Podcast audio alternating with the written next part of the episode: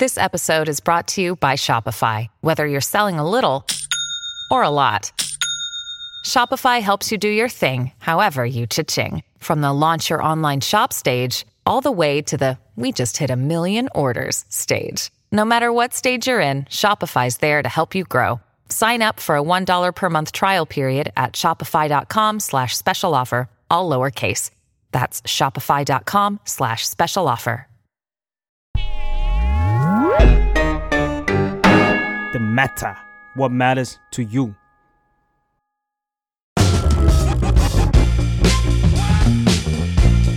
อาเราหรือยังเรื่องของผู้ใหญ่ที่มหาลัยไม่ได้สอน โอเค มาถึงครับ อีกเรื่องหนึ่งค่ะพี่ก๊อฟอืมอืมมีเรื่องอะไรอีกบ้างคะที่ในฐานะผู้ใหญ่ได้เรียนรู้ แล้วก็รู้สึกว่าอยากที่จะมาถ่ายทอดต่อค่ะขอเล่าเรื่องวงการวงการภาพยนตร์ต่อละกัน วงการภาพยนตร์ต่อคือ อันเนี้ย อาจจะใช้คำว่าไม่ต้องไม่ต้องเป็นว่า ไม่ต้องเป็นสมัยเรียนไม่รู้แล้วโตมาทำแล้วรู้หรอกพี่ว่าคนทั่วไปตอนเนี้ยยังไม่รู้เลย แต่อันเนี้ยเราเอามาอืมแชร์แชร์กันให้ฟังแล้วกันนะครับ คือ ทางพี่อยู่บริษัท GDS ใช่ไหมครับเราเราเราก็จะทำหนังแล้วก็มีหนังที่ได้เงินเอ่อร้อยล้านหลาย ๆ เรื่องใช่ไหมทุกครั้งที่มีหนังร้อยล้านร้อยล้านเข้ามาเนี่ย ทุกๆ คนจะบอกเลย โอ้ยรวยแล้วรวยแล้วบริษัทนี้รวยแล้วเลยได้หนังร้อยล้านอะรวยมากอะเอแล้วคิดดูแบบพี่มากห้าร้อยล้านอย่างเงี้ยโห แล้วแบบทั่วประเทศพันล้าน บริษัทเออบริษัทที่บิลลิ่งพันล้านแบบพี่อะต้องขับพอชแล้วอะนึกออกว่าอะไรอย่าใช่งเงี้ยเออซึ่งชีวิตจริงก็คือ จริงๆยังเรียกแกล็บอยู่เลย จริง ๆ จริง ๆ ต้องเล่าให้ฟังอย่างนี้ครับ คือ หลักการเลยหลักการ ข้อแรกเนี่ยสมมุติว่าหนังเรื่องหนึ่งได้หนึ่งร้อยล้านบาท อืมมันจะถูกแบ่งครับ มันจะถูกแบ่งให้โรงหนังห้าสิบเปอร์เซ็นคือโรงหนังเนี่ย เอาไปเลยห้าสิบเปอร์เซ็นนั่นแปลว่า เราจะเหลือเงินกลับมาที่บริษัทห้าสิบล้านบาท ถูกไหมครับ อืมเฮ้ยมันหายไปห้าสิบล้านแล้วนะนึกออกใช่ปะอืมเออ ซึ่งถ้าถามว่าเฮ้ยทำไมโรงหนังถึงหักเยอะจังทำไมหักค่าหัวเยอะจัง อันเนี้ยอืมมัน มันก็ต้องเป็นการพูดคุยกันระหว่างบริษัทกับบริษัทอืมซึ่งอืมหนังไทยตอนเนี้ยเราได้ที่ห้าสิบห้าสิบมานานแล้วแต่ว่าถ้าเมื่อสมมติถ้าเป็นหนังแบบมาเวลเป็นท r น s ฟอร์เ e อร์มาอย่างเงี้ยเขาอาจจะต่อรองได้มากกว่าห้าสิบเปอร์เซ็นต์มนกออกใช่ไหมครับ ซึ่งถ้าถามเราเราก็รู้สึกแปลกใจเหมือนกันนิดนึงว่า เออเนอะคนไทยด้วยกันแทนที่จะช่วยเหลือหนังไทย เออ ก็อะอันนี้ไม่รู้ อันนี้เป็นเป็นเป็นเรื่องที่เขาเป็นมานานแล้ว อะอะกลับกลับมาที่ห้าสิบล้านที่เข้ามาที่บริษัทพี่ กลับมาที่อะห้าสิบล้าน ภาพยนตร์เรื่องหนึ่งสมมุติว่าอย่างเรื่องไอ้ายคนหล่อลวง ใช้ทุนสร้างใช้ทุนสร้างไปสามสิบล้านบาท อืมแล้วหายก็ไปอีกแล้ว หายไปแล้วเหลือยี่สิบล้านบาท แล้วก็โปรโมทอีกยี่สิบล้านบาท อ่า นั่นแปลว่าแล้วมันเหลืออะไร ตอนนี้คือสแควร์แล้วคืออ้าวลงทุนไปก็คือเป็นศูนย์เลย ไม่ได้กำไร แต่ว่าไม่ขาดทุน คือเป็นศูนย์เออบาทอยู่ ตรงนี้เป็นศูนย์บาทอยู่ตรงนี้ แต่ว่าทั้งนี้ทั้งนั้นเนี่ย สมมุติว่าวันหนึ่งที่หนังไอ้คนเราลงไปลงที่ Netflix เราอาจจะได้เงินจาก Netflix กลับมาอีกนิดหน่อย ซึ่งก็ไม่รู้ว่าจำนวนเท่าไหร่ อันนี้ก็แล้วแต่ดีลว่า Netflix เขาอาจจะเห็น potential ของหนังเรื่องนี้อาจจะสายแพงหน่อยเรื่องนี้โอ้ยคนไม่ค่อยดูจ่ายน้อยหน่อย ซึ่งถ้าเป็นเทียบกับสมัยยุคก่อนมันก็คือเป็น DVD เป็น VCD นึกออกใช่ไหมครับ มันก็จะเป็นรายได้อืมที่ที่ ที่กลับมา support ตรงนี้ แต่หนังอย่างเรื่องไอ้คนหล่อลวงเนี่ยมีสปอนเซอร์มอะเราเห็นมีสปอนเซอร์ในหนังนั้นมีแบบเอ่อศรีสวัสดิ์เงินติดล้ออย่างเงี้ยศรีสวัสดิ์ก็อาจจะให้เงินมาสมมติสมมตินะ อันนี้พี่ไม่รู้จำนวนเท่าไหร่สมมติให้มาห้าล้านบาท อะ ตอนเนี้ย สมมติ Netflix ให้มาสิบล้านบาทศรีสวัสดิ์ให้มาห้าล้านบาท อะ เราได้สิบห้าล้านบาทแล้ว ตรงเนี้ยก็อาจจะเป็นกำไรที่อืมกลับมาสู่ภาพยนตร์เรื่องไอ้คนหล่อลวง แต่นี่ไม่ใช่ตัวเลขจริงนะ อันนี้คือตัวเลขที่อืมอืมที่ mock mock up ขึ้นมา ซึ่งมันไม่ใช่รวย บริษัทนี้ไม่ได้รวยเลย ไม่ได้รวยเลยนึกออกใช่ไหมเพราะว่าบริษัทเนี้ย ปีหนึ่งเนี่ยอาจจะมี overhead ทั้งหมดเนี่ย อาจจะแบบหลายสิบล้านอยู่แล้วอะ แต่หนังเรื่องหนึ่งอืมทำกำไรได้เท่านี้อะไรเงี้ยเออแต่ว่าโอเคมันก็อาจจะมีเขาเรียกช่องทางอื่น ๆ ที่จะขายลิขสิทธิ์ต่อไปในอนาคต แต่ว่ามันก็จะไม่ได้แบบโอ้โหรวยจังได้เงินเยอะขนาดนี้อะไรอย่างเงี้ยนึกออกใช่ไหมครับ แล้วก็จะมีคนถามมีคนถามขึ้นมาต่อว่า เวลาเราประกาศรายได้ เช่น รายได้รวมของหนังเรื่องนี้ไอ้คนหล่อลวงรายได้ กรุงเทพและปริมณฑลห้าสิบล้านบาท รายได้ทั่วประเทศร้อยห้าสิบล้านบาท เคยเห็นใช่ปะอ่านึกออกค่ะ คือเราจะเกิดคำถามไหมว่า แล้วทำไมมันต้องแยกวะทำไมต้องแยกเออกรุงเทพแล้วทำไมต้องแยกทั่วประเทศทำไมกรุงเทพเป็นแบบชนชั้นอีลีทเหรอ ต้องแยกอะไรอเอย่างเงี้ยอทำไมเออะอทำไม มันเป็นอย่างนี้ครับ คือรายได้ที่จะกลับมาที่บริษัท GDS ทั้งหมดเนี่ย คือรายได้จากกรุงเทพและปริมณฑลเท่านั้นหึงใช่ รายได้ที่ไปจากทั่วประเทศเนี่ยเราไม่ได้ อ้าวทำไมอะคะ น่าเห็นไหมเป็นสิ่งที่นี่ขนาดเรียนหนังมายังไม่รู้ แต่ว่าช็อกรายได้ของทั่วประเทศเนี่ย เคยได้ยินคำว่าสายหนังไหมครับน้องบาง อ่าสายหนังเคเช่นได้แบบยินอยู่สายหนังภาคเหนือ สายหนังภาคตะวันออกเออสายหนังภาคใต้อะไรอย่างเงี้ย มันเป็นมาตั้งแต่ยุคโบราณน่ะนะครับที่เอ่อสายหนังจะเป็นคนที่เอาหนังเนี่ยไปฉายตามต่างจังหวัดอืมเนาะตามต่างจังหวัดเพราะแต่ก่อนนั้นโรงหนังก็จะกระจุกกันอยู่ในในแค่กรุงเทพยังไม่มีเมเจอร์ ไม่มี SF อะไรอย่างเงี้ยแล้วทีนี้พอสายหนังเนี่ย มันถูกสืบทอดมาเรื่อยๆ มันก็ยังมีสายหนังอยู่ในแต่ละที่คนที่เป็นเจ้าของพื้นที่ตรงตรงนั้นนะครับ เขาก็จะเอาหนังของเราเนี่ยไปฉาย โดยการที่ซื้อขาดอ๋อโดยการซื้อขาด เช่นอะยกตัวอย่างเรื่องเดิมเลยไอ้คนหล่อลวง สมมุติว่าสายหนังภาคเหนือมาซื้อไอ้คนหล่อลวงขาดไปที่ราคา3ล้านบาท เราก็จะได้เงิน3ล้านบาทมา แต่ว่า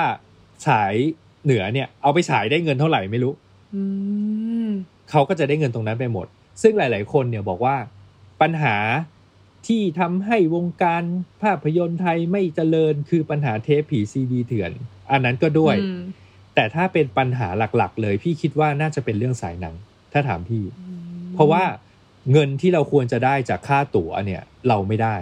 นกออกใช่ไหมอืมเพราะว่าเขาเราแล้วเราก็ไม่สามารถที่จะส่งคนไปเฝ้าตามทุก ๆ โรงหนังได้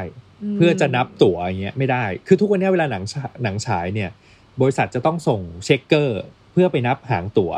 ที่หน้าโรงหนังนะ เพื่อจะได้ดูยอดว่ามันตรงกันกับที่เขารีพอร์ตกลับมาหรือเปล่าอะไรเงี้ยเออซึ่งซึ่งมันก็เป็นเรื่องของการตรวจสอบนี่เป็นเรื่องปกติหนังค่ายหนังฝรั่งเขาก็มีมีกันนะครับ ซึ่งพอยุคหลังๆเนี่ยมันจะมีเอ่อมาการมาของ Major Cineplex ของ SF ที่ไปอยู่ตามหัวเมืองต่างๆเนี่ยพัฒนาอืมโรงหนังให้ดีขึ้นเรื่อยๆอย่างเงี้ย เขาก็จะไปจับมือกับสายหนังเนี่ยแหละครับ ไปจับมือร่วมกันสร้างโรงหนังที่ดีๆ ขึ้นมานกออกใช่ไหมครับ อ่า นั่นแหละ แต่ว่าแต่ถ้าถามพี่ว่าแล้วเราได้เงินจากตรงนั้นหรือเปล่า เราก็ไม่ได้อยู่ดี เพราะว่าเราใช้วิธีการขายขาดไปอยู่ดีอืมอ่า ใช้วิธีการขายขาดไปอยู่ดีครับ ซึ่งซึ่งซึ่งก็เขาเรียกว่าอะไรล่ะ ก็นั่นแหละ มันก็จะเป็นอย่างที่บอกว่าอะพี่มาก บอกว่าทั่วประเทศได้พันล้านอะกรุงเทพได้ห้าร้อยล้าน นั่นแปลว่าอีกห้าร้อยล้านเนี่ยเราเราไม่ได้เกี่ยวด้วยนะ เออเราไม่ได้เกี่ยวมันก็จะไปเข้าสายหนังเข้าเข้าโรงหนังเข้าอะไรอย่างนี้ไปแทนอะไรอย่างเงี้ยครับมันคือมันเป็นเรื่องของระบบนั่นแหละ เราเราเราก็แล้วเราก็ไปเปลี่ยนแปลงมันไม่ได้เนาะคืออันจริงอันเนี้ยมันเป็นเรื่องของระบบ เราไม่ได้บอกว่าใครผิดใครถูกนะ เพราะเราว่ามันเป็นสิ่งที่เอื้อกัน เพราะถ้าเราไม่มีสายหนัง มันก็จะไม่มีคนพาหนังเราไปฉายในพื้นที่นั้นๆนึกออกใช่ไหมมันก็เหมือนการซื้อซื้อลิขสิทธิ์ไปแหละ มันเหมือนแบบก็เหมือน Netflix Netflix ซื้อลิขสิทธิ์ไปฉายแหละ ฉายในเทเลทอรี่นี้อะไรอย่างเงี้ย พี่ว่ามันเป็นในลักษณะเดียวกัน แต่ว่าแค่การที่ฉายหนังในโรงภาพยนตร์น่ะมันคือการเก็บตั๋วใบต่อใบอะนึกออกใช่ไหมอืมเราเราเราต้นทุนกำไรของเราเนี่ยจะได้กลับมาจากตรงนั้นเท่านั้นเองอะซึ่งสมมุติว่าถ้าวันหนึ่งเราสามารถที่จะได้ตั๋วจากคนทั่วประเทศกลับมาที่บริษัทเลยนั่นแปลว่าเออ มันถึงจะเป็นจริงอะมันถึงจะเป็นภาพที่เป็นจริงของของของอุตสาหกรรมนี้นึกออกใช่ไหมครับ เราก็เลยจะเห็นว่ามันจะมีหนังที่ทำออกมาเพื่อฉายตามภูมิภาคต่างๆมากขึ้นอืมเห็นไหมครับที่เป็นหนังที่พูดภาษาอีสานหนังที่พูดภาษาใต้อะไรอย่างเงี้ย ซึ่งนั่นแปลว่าเขาก็จะคุยกับพื้นที่นั้น คนที่ดูแลพื้นที่นั้นอยู่แล้ว แล้วก็ไปหาวิธีการแบ่งรายได้กันให้ให้มัน cover ให้มันให้มันเป็นธรรมอะไรอย่างเงี้ยเออซึ่งก็ก็เนี่ยก็คือเป็นสิ่งที่ถ้าพี่ไม่ได้เข้ามาทำในในในในบริษัทหนัง แล้วเรียนรู้เรื่องพวกเนี้ยเราก็จะไม่มีวันรู้เลย เราเราเอาจริงเราคิดว่าโอ้โหหนังได้ร้อยล้านพุ่งกลับไม่ได้แบ่งเท่าไหร่วันนี้รวยอะโดยสัตว์อะหนังแบบอะหนังทุน30ล้านม่กำไร70ล้าน ให้บริษัท50ล้านเลยโห20ล้านเข้ากระเป๋าไม่ใช่ ไม่ใช่ แต่ว่าคืออย่างบางเห็นพ่วงกับต่างประเทศอะคะเห็นแบบว่าเขาก็มีการแบบแชร์ข้อมูลอะเนาะว่าแบบเออสมมติหนังแบบหนังแบบแบทแมนอย่างเงี้ยฉายได้เงินเยอะมากเลยอะไรอย่างเงี้ย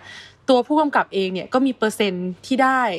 จากรายได้ที่มันเพิ่มเติมตรงนี้ขึ้นมาด้วยไหมคะพี่ ใช่ครับ คือคือต้องบอกว่าที่บริษัท GDH เนี่ยเป็นบริษัทที่เออแฟร์กับคนทำงานมาก ๆสำหรับพี่นะเท่าเท่าเท่าเท่าที่พูดคุยกับเพื่อนๆในวงการกันมา ก็คือเขาก็จะบอกว่าที่ GDS เนี่ยจะทำสัญญาอย่างชัดเจน แล้วก็ให้เปอร์เซ็นต์กลับมาถึงคนทำงานแบบขั้นบันได ขั้นบันไดก็คือสมมติว่าถ้าเกิดหนังได้ 50 ล้านคุณจะได้ส่วนแบ่งเท่านี้ 60 ล้านเท่านี้ 70 ล้านเท่านี้ 80 ล้านเท่านี้ 90 ล้านเท่านี้ สมมติถ้าเลย 120 ล้านไปก็ก็คือเต็มแม็กอะไรอย่างเงี้ยคืออมคือแล้วแล้วไม่เฉพาะผู้กำกับนะครับ คือให้คนเขียนบทด้วย เพราะว่าถือว่ามคือทางบริษัท GDS เนี่ยให้ความสำคัญกับต้นทาง ถ้าเกิดเราไม่มีต้นทางก็คือคนเขียนบทและผู้กำกับเนี่ยมันก็จะไม่สามารถสร้างโปรดักต์ออกมาได้ แต่ว่าสมมุติว่าถ้าหนังได้ได้ได้เงินเยอะขึ้นเงี้ย ผู้กำกับก็อาจจะเอาไปแบ่งในส่วนอื่น ๆ ต่อ หรือว่าอาจจะมีการเซ็นสัญญาเส้นสมมุติว่าถ้าเล่นเป็นพระเอกหนังเรื่องนี้ ยอมรับค่าตัวน้อยหน่อย แต่ว่าถูถ้าหนังมันวินจะได้ส่วนแบ่งเพิ่มเติมมอะไรอย่างเงี้ยหรือว่าอาจจะเซ็นสัญญาแล้วขอรับก้อนเดียวเลย แต่ถ้าหนังวินผมก็ไม่มาขออะไรเพิ่ม เพราะว่าพวกดาราหรือทีมงานทีมงานหลักๆ ก็เป็นคนที่สร้างให้งานมันเกิด มันก็จะมีการพูดคุยกันไปว่าว่าให้ให้เป็นยังไง นั่นนั่นเลยทำให้หนังของบริษัท GDS เนี่ยมันใช้ทุนสร้างที่สูงกว่าบริษัทอื่นๆเพราะว่าเราเราก็อยากให้คนที่มาทำงานเนี่ยสามารถที่จะใช้ชีวิตอยู่ได้ทำมันแบบเป็นอาชีพได้จริง ๆ อะไรอย่างเงี้ย แต่ว่าเขาเรียกอะไรก็ไม่ได้แบบเวอร์มากนะ แต่ว่าเราก็อยากให้อืมให้มันอืมให้มันแฟร์ให้มันแฟร์ละกัน พี่พี่จีน่ากับพี่เก้งเนี่ยก็ก็มีนโยบาย ในการทำงานในแบบนี้ครับให้ให้มันแฟร์กับทุกๆ คนอะไรเงี้ยซึ่งซึ่งนั่นแปลว่าบริษัทเนี้ยไม่ได้เป็นบริษัทที่ร่ำรวยพันล้านไม่ใช่ไม่ใช่ เราเราเราก็ยังต้องแบบทำงานไปเรื่อยๆพุ่งกับก็ไม่ได้ไม่ได้รวย ไม่ได้แบบว่าได้เงินเยอะแยะมากมายแบบที่ทุกคนคิด อันนี้แหละเป็นความในใจที่อยากจะบอกเวลาเจอหน้าทุกคนโอ้ยร้อยล้านหนังร้อยล้านรวยอะไรเงี้ย ใครที่คิดจะยืมเงินพี่ก๊อฟนะคะ คิดแล้วคิดอีกทีนึงนะคะ ไม่ได้รวยนะคะใจเย็นๆก่อน คือถ้าจะยืมเงินเนี่ยให้ไปยืมเงินโต้งบรรจง หรือว่าเมธธราธรชี้เป้ามากชี้เป้าชี้เป้าครับ ผมปางอยากรู้ว่าในมุมมองของพี่ก๊อฟเนี่ยที่ทำงานมาอย่างยาวนานพี่ก๊อฟมองว่าแนวโน้มของสายหนังเนี่ย มันก็จะยังมีอยู่ไปเรื่อยๆไหมคะพี่ต่อให้แบบตอนเนี้ยเราหนังเราแบบ มันก็เหมือนคนหลาย ๆ คนก็เข้าถึงหนังด้วย อะ Netflix เอยอะไรเอยที่มันแบบออนไลน์มากขึ้นอะไรอย่างเงี้ยสายหนังมันจะแบบหมดไปไหม หรือว่ามันก็ยังเราก็คงยังต้องดีลกับปัญหานี้ต่อไป พี่ว่ามันจะปรับรูปแบบถ้าถามพี่นะ เขาจะปรับรูปแบบถ้าถามพี่เขาเขาเขาเขาคงจะต้องหาวิธีที่จะมาคุยเอ่อ business model กับบริษัทหนังมากขึ้น ว่าจะเป็นยังไง แต่คือตอนเนี้ยมันมันก็ มันก็มีการพูดคุยกันที่ที่อยู่ในหลักที่โอเค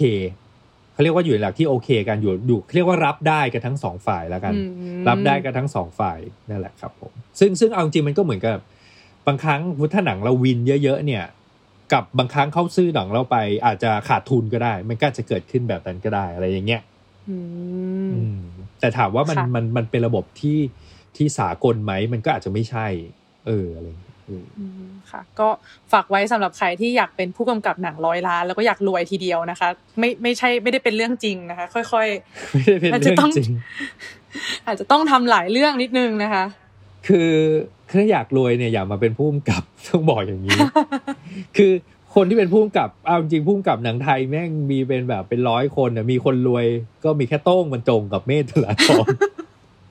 ก็ยังคงชี้เป้าหนูว่าพี่ไม่โดนใครยิงหรอกทั้งสองคนนี้แหละยิง นั่นแหละครับ